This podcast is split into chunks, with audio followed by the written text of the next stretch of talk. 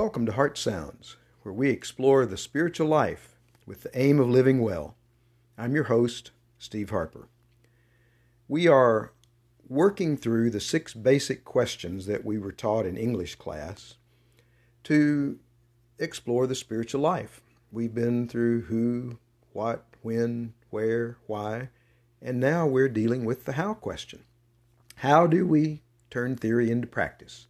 How do we begin to enact what we know? Last week we ended by saying that attentiveness turns awe into a journey of discovery and development. So today we're going to talk about appropriation. Awe and attentiveness are kind of outside things. We are in awe of things that we see or hear or uh, are exposed to. We pay attention to things that are going on around us, but somehow the outside needs to be transferred to the inside so that we can begin to make it real for ourselves. we might call it turning theory into practice. How do we go about doing that?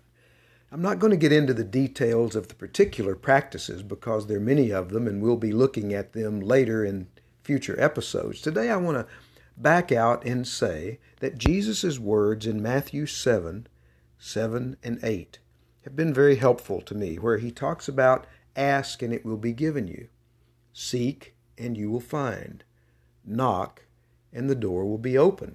See, all of those are about appropriation, taking something that's we're observing from afar and bringing it close at hand. So let's work through these three words in this episode today. When we're talking about asking, we're talking about the appropriation that happens through inquiry. Here's the thing nothing we see or uh, nothing we're attracted to, uh, that we're in awe of, is something that uh, no one else has ever seen except us.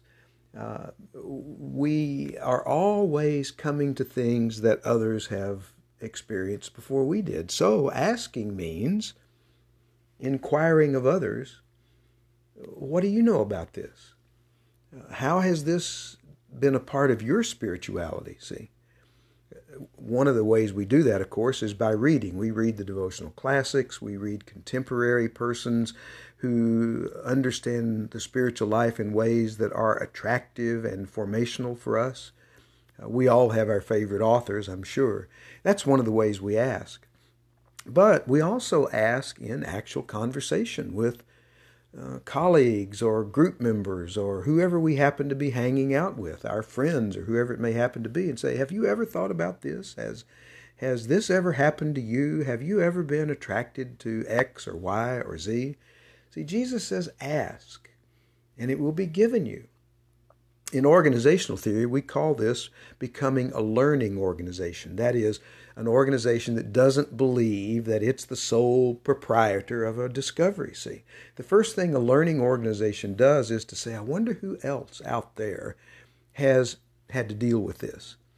Well, we take that principle and we apply it to the spiritual life and saying, I wonder who has seen and heard or experienced this before me.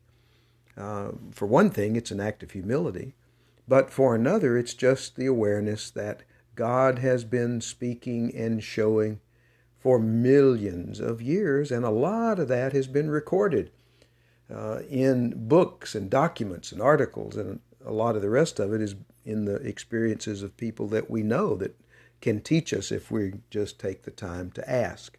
Ask, and it will be given you. Seek is the second thing that Jesus said to do. There we move from inquiry to investigation. We move from depending on others to doing our own homework, if you want to put it that way.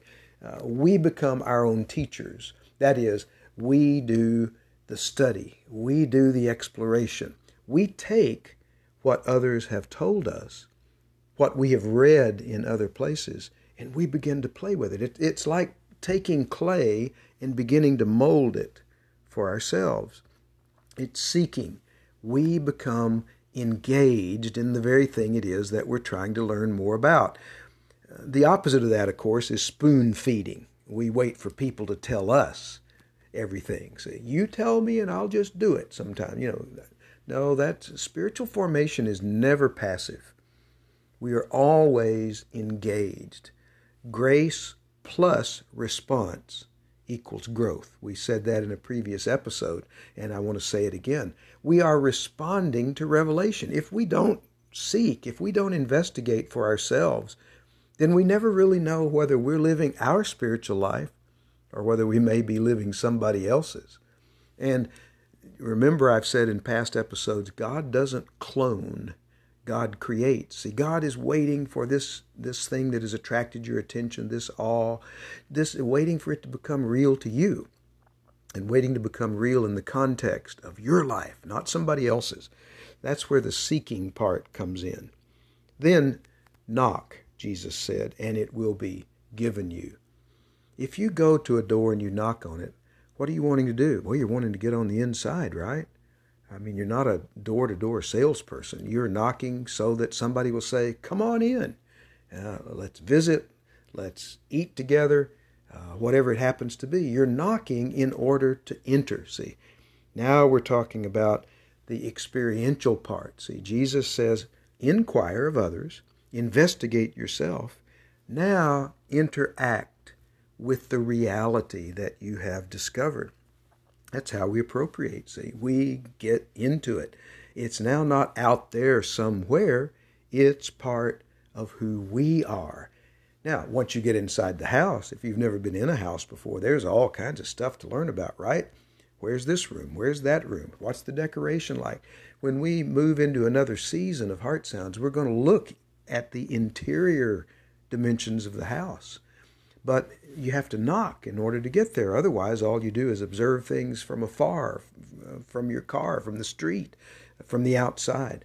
God wants more than that from us. God wants us to knock. See, after we've asked and sought, then we knock, and and the Holy Spirit says, "Come on in." There's a whole spiritual house here to be investigated. This is where spirituality becomes relational and personal and meaningful and joyful because we're not on the outside looking in, we're on the inside of an experience, developing it and growing it.